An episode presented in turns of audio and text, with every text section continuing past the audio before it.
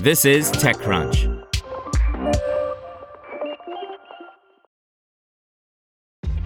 This episode is brought to you by ShipStation. You know, some things take a lot of work, like sending little robots to far off distant planets. And just as that's challenging, so too is running a successful e commerce business, especially when there's so much to do. So I want to introduce you all to ShipStation. Now, I love using ShipStation because of its easy to use dashboard, which makes managing orders and printing labels a breeze and super smooth. Oh, and the customer service is just out of this world. It's exactly what you need to help grow your business. Sign up for your free 60-day trial at shipstation.com slash technews. That's shipstation.com slash technews. Paris's commercial court has accepted Cooltra's offer to acquire Cityscoot. These two companies provide shared electric mopeds that you can unlock and ride to go from one place to another. Cityscoot had been placed under court ordered receivership several months ago. As interest rates hovered around 0% in Europe, micromobility startups thrived. Europe became the perfect playground for scooter startups, bike sharing services, and electric moped companies thanks to dense cities combined with a low cost of capital. But things have taken a dark turn with rising interest rates. Not only did it become harder to raise funding rounds, but also to secure the debt facilities required to acquire new vehicles.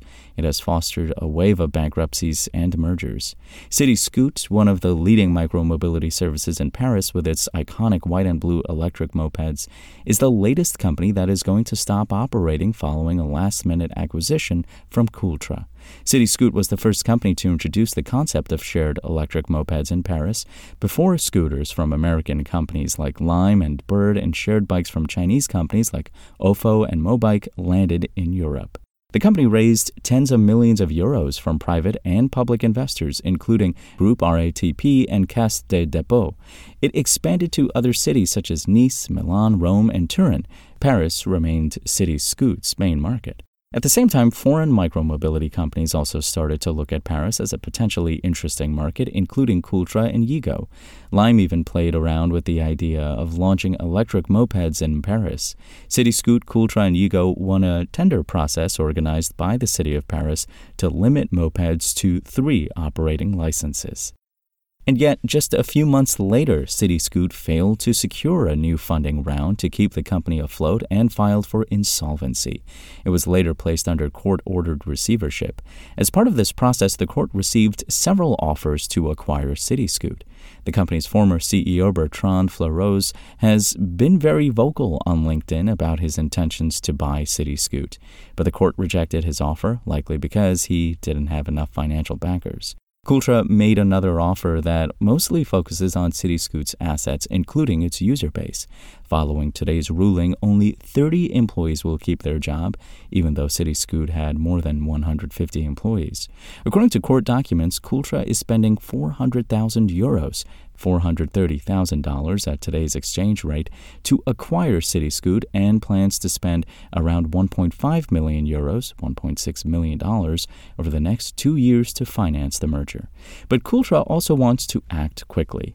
The company says that Cityscoot users will be able to connect to Cooltra's app with their existing login information starting tomorrow. Cooltra's mopeds will also get new stickers to show that City Cityscoot and Cooltra are now the same service to ease their transition.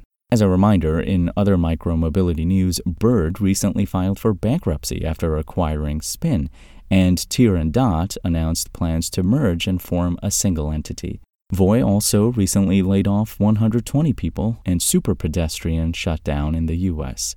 It's a bloodbath for micromobility startups in the current economic environment, and Cityscoot's demise is likely not the last company to file for bankruptcy in the space. To hear everything you need to know about the week's top stories in tech from the people who wrote them, check out the TechCrunch podcast, hosted by me, TechCrunch managing editor Darrell Etherington.